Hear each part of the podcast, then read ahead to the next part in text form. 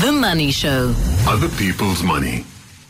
One of my favorite communicators used to be a boss on this radio station. Mike Wills, many, many years ago, was the program. Okay, many, many, just many years ago, was the program manager at 702 in a very, very difficult time of South Africa's political transition. And he governed the radio station with a firmness and a fairness and a uh, an insight that very, very few people would have had at the time. And uh, always be grateful to him for that. And then he went to set up Cape Talk. He presented its breakfast show and later went into the advertising trade. He recently hung up whatever it is you hang up when you're an advertiser. But I do hope you'll continue to do radio shows on Cape Talk long into the future. And there's an old phrase, Mike, and it's it's it's there's uh, it goes slowly, slowly, then suddenly. And that's often how things work in radio stations. Do you feel that about stepping back from nine to five employment after working for so many years and suddenly it's upon you that you've given up your your sort of main source of income, your nine to five em- employment? Good evening, Bruce. Yeah, I, am glad you just used one many there rather than the many, many, many years that you used uh, this time out. Good to be with you. Yeah, it's a little bit like that, although it's it comes. You you're amazed that the the numbers click over and they get to be some very big numbers on your birthday. And when it's 65, you start to think, well, hang on.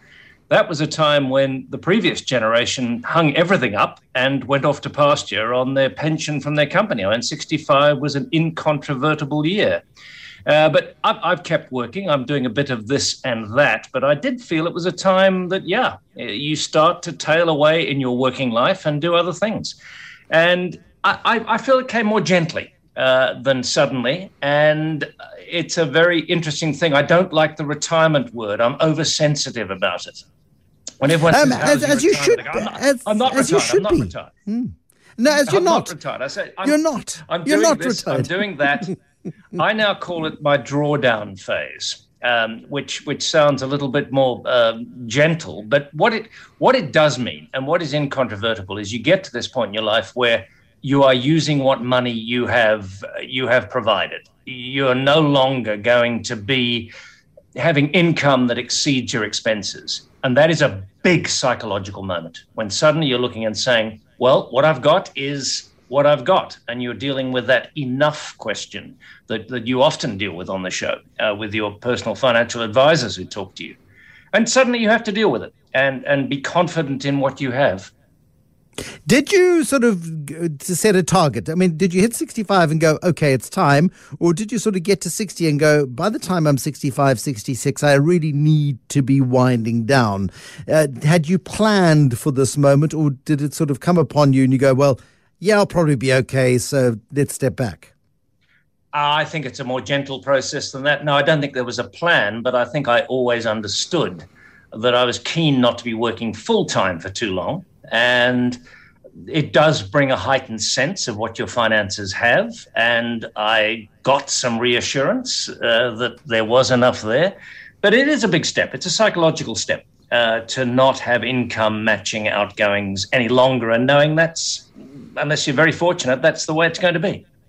Um, and also to be okay with it, um, to understand that you have provided for yourself. But like so many other people in media and no names, no pactorals, um, the, the notion of, fan, of, of, say family planning, financial planning, uh, came quite late in life. Yeah, family planning as well, I think, for most journalists. Um, True. Yes, look, I, I, I think having having children is is is the moment that I would define as realizing that I had to become a financial grown up. I, I had a very privileged background, both childhood um, and and early adulthood, so I didn't have any particular financial strains apart from uh, one where I chose to give myself some stress, and we can talk about that later on. Sure. So I was cruising, thinking the day always looked after itself fairly well. But then when you're having children and your partner has to, or in, in our case, chose to give up a substantial income stream, and you realize, well, okay, now we need to look at this quite seriously. What does the next 20 years of these children look like? And then suddenly, what does the years beyond work look like? So I would think I really started to focus when I had kids, and that was around the age of 35. Yeah, and again, that's quite a late start for many people as well. Thirty-five to start having kids, and then you spread them out over over several years, um, and uh, by then. 35 is quite late to start thinking about money, and it's one of the regrets you do express um, in a piece that you wrote. Uh, I think it's on the BrightRock website that you, you wrote about sort of coming to this realization that you need to start thinking about your finances. Yeah, I think in an ideal world, we'd all go back and, and listen to the advice that, you know, what the effect of compound interest and all that and start putting stuff away. Look, I had invested in property. I did have some things going for me. It wasn't a blank slate. No. But it, I think it's more a matter of thinking about it in a very conscious and deliberate way and saying, okay, how am I going to pay for this family? How are we, my partner and I collectively, how are Helen and I going to make all this a reality and do the things we want to do and have some stuff left at the end? There were things in place, but I hadn't really framed them in terms in the long term. And that's what it forced me to do. Because I've been reading a long list of your mea culpas about the mistakes that you've made.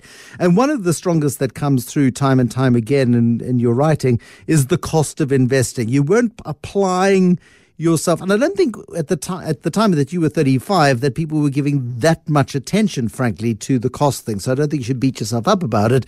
But in retrospect, you look at what you've spent on investing, and if you had the time or the inclination, I think you'd be quite shocked to do, as to how much you did spend. Oh yeah, I, I, would hate I would hate to do the calculation, and also being uh, very um, not being focused enough on the investments, not paying attention, not asking questions uh, my wife Helen is much better at that, and she's pushed me to do that. I tend to be way too trusting and just think, well, I've made that investment, I'll park it off for 20 years and it will be all right. But you have to pay attention, you have to watch, and you have to ask what the commissions are. And that's the sort of thing, yeah, I wish I had been much more diligent about. I, I wish I still, uh, even to this day, I wish I was a bit more uh, alert to that stuff. But on the other side of it, I was with you know, reputable financial advisors and reputable financial houses. So that, that was the reason why you felt you could trust the system maybe more than I should have. Yeah, I mean, and there is one regret. I think it's that is the regret is not paying that much attention. I don't think you you, you regret sort of focusing a bit late and all of that sort of stuff. But it's the the opportunity cost, the performance fees, those sorts of things. You did learn a critical lesson from your dad, and it's a sad story. And I hope you don't mind repeating it, it here. Um, it, it is, it's an important story. story. It's an important story. Yeah, my father, my father was a, a businessman, um, and he he had inherited considerable wealth, as had my mother. I had a very privileged childhood in Sydney.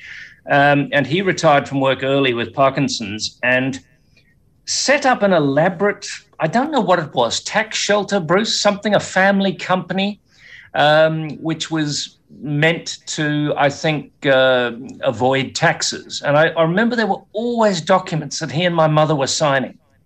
And we were apparently a family company. I didn't understand what this meant. I was 12, 13 at the time.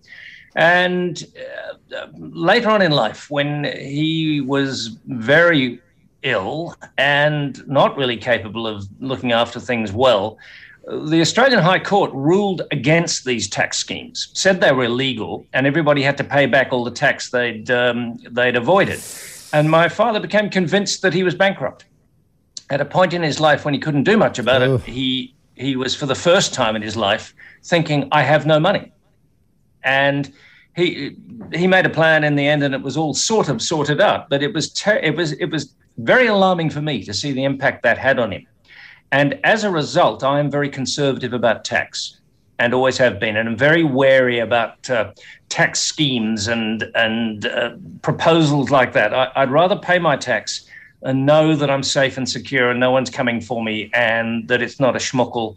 And I also have, a, I think in South Africa, I, don't want to get on my high horse, but I think those of us that have income do need to pay our tax. I think it's pretty critical that we, we pay the whack. We're not trying to duck, duck, it and dive it. So that sort of helps me to justify my my intense cons- conservatism on the matter of tax. Uh, and it also leads to better you know, nights of sleep, and it uh, leads to uh, sort of, I'm sure, I'm sure, a healthier uh, a healthier outcome. I mean, the horror stories you hear of people who don't pay their taxes, who do get caught out, and the disruption and the dislocation and the problems that it causes them is really not worthwhile. Mike Wills, ex radio and advertising guy, is our Make Money Mondays guest this evening. The story of how he went into business, he leveraged a property, he took risk, and it was stressful and it was scary. And I wonder whether he regrets now, like Ronald Wayne, the guy who gave up 10% of Apple when he was in his mid 30s. Um, and then I'll tell you the quote from Ronald Wayne in just a little bit. Uh, but Mike Wills is our guest this evening. The Money Show. Other people's money. I don't know if you know the story of Ronald Wayne. He's like the the the, the Beatle everybody's forgotten.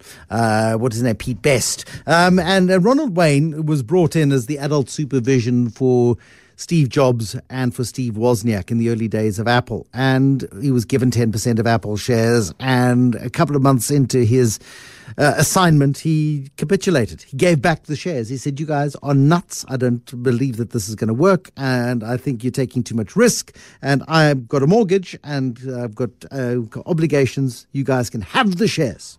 Um, and he gave up 10% of Apple, which today would be worth $200 billion. I don't think you did that in London, Mike Wills, but you did get into business. Whereas my, yeah. my story bears no similarity to that one. But, but um, no, you did get involved I, with a mate it, setting up a TV business. Yeah, I did. Uh, it was it it was. I ran against the grain. I I was I was a bit risk averse, and I was always taught as a kid, you know, child, don't get into debt. And um, a friend, a, a, very adventurous entrepreneurial friend, uh, decided in 1983 that he wanted to set up a freelance television news company in London. There was a lot of demand for freelance TV crews, and he didn't have any money. And he was chatting to me, and I said, "Oh, okay, I'll, I'll." I don't quite know what inspired me, but I thought uh, it's time for something different. So I gave up my sort of conventional TV news career and joined him. And my flat in London was the collateral by which we uh, some money and how we raised some money is another story. But having got the money, uh, we went on a three year journey together. And I learnt in that three year journey, which was reasonably successful without, uh, without becoming the massive media empire we both imagined, uh, that I wasn't an entrepreneur. And it was nothing to do with skill set uh, or ability or anything like that. I think being an entrepreneur is a lot to do with mindset and to do with temperament. And to have the ability to fail and get back up and go again, and to have the ability not to be intimidated by a very serious number of noughts in the debit column in your bank statement. And you know, I, I get a bit grumpy with people who say, well, you need to teach everyone to be entrepreneurs. And I, I think, well, everybody can't be entrepreneurs. Otherwise, the, the economy would atomize. There do have to be people who do uh, the work for other people and work with instructors and are academics and doctors and journalists and other people who are not entrepreneurs. But and the other thing that I learned, and this is the key part of the story, is that you can only be an entrepreneur if you've got that cast iron stomach. Uh, whereas if you're a bit like me and you're looking at that bank statement having raised sixty thousand pounds, and you're looking at that bank statement when it used to come through by post every month, and every time you saw it, you didn't sleep uh, for a night because you knew that that money was a hole against which your entire life savings were were were pinned. And uh, it was a good experience. It was a challenging time, and we worked very hard. And I could see my partner was happy to keep it going and didn't see the problems. And I tended to see the problems and found it difficult. And so a three-year education taught me I'm not an entrepreneur. Do you have any regrets at not continuing in the business? Because I think it became quite successful and continued to be quite successful. No, it was it, it was a it was a moderately successful business. No, it didn't it didn't do anything particularly uh, spectacular. And no, I didn't. I, I, I took that as my school fees. It was a really interesting experience where I got out of my comfort zone for three years, uh, worked very much on my own, um, off to my own account, and learnt. Yeah, okay, in future, that's not where I'm going to go. But I think it was a good experience. Uh, but raising the money was was very amusing, Bruce, because briefly I mean, we went in asking for thirty thousand pounds, which was a very tight budget, and I'd dotted all the i's and crossed all the t's, and we nobody would give us the money. And the fourth bank manager we saw said to me, actually, um, uh, look, I like what you guys are doing, but I can't help you. What you should do is double the money you're asking for. And I went, What? And he said, No, then it'll go up higher up the chain to someone with more flexibility, uh, more authority to do what they want to do. I just have to follow certain rules. You don't meet them. And my partner needed no second invitation to add several Concorde flights and an extra Volvo and something else to the, to the budget. So we padded the hell out of it. And the first person we went to said, Fine. So it was a very interesting lesson in the strange ways of banks and, and their rules and regulations. And it was a, a micro version of the uh, get a loan that's big enough to be not your problem, but the bank's problem. Uh, because we, we couldn't meet one early payment. And with this higher amount and this senior manager, he could say fine, because his reputation wouldn't have been great if that loan was pulled. Whereas if it had been a smaller amount, ironically, it would yeah. have been called in. Become the bank's strange learning yeah. about the way banks work. Absolutely. Um, do you? I mean, as as you look ahead now, and you'll you'll have income from writing, and hopefully lots of uh, lots of time in the radio. Um, but uh, as you say, you are beginning the drawdown. You are beginning to spend the money that you've uh, saved and invested over the years. Uh, as you look ahead, I mean, are you have you got big plans? Are you going planning to travel the world? Are you planning to take up an expensive wine tasting habit or or anything like that? Or are you cutting cutting back on your uh, on your on your expenditure from that? Regard as well? No, we're we're we're we are privileged, um, and hopefully, you know, we've worked really hard between us to get into this space. But uh, yes, is the answer. There, there, are lots of lots of plans, and I think a key thing is to really enjoy this time. It, uh, it I've watched so many people shrink in retirement yeah. and become afraid of black swan events and just thinking they haven't got any money. And as a result getting fearful about money. And you can understand that when there's no more coming in. And that's what i want to avoid above everything is is to remain confident that aside from radical events that i can't really forecast that i'm okay not brilliant but okay. So we should be able to relax and enjoy it and not become one of those shrunken people as I get on, and I've seen too many people do that. Just become very fearful about money uh, yeah. uh, when they don't need to be. Uh, I, I, I, accept I'm in a privileged position, um, and I don't I don't want to squander that by becoming sort of miserly and miserable. Thank you, Mike Wills, very very much for sharing your wisdom with us this evening.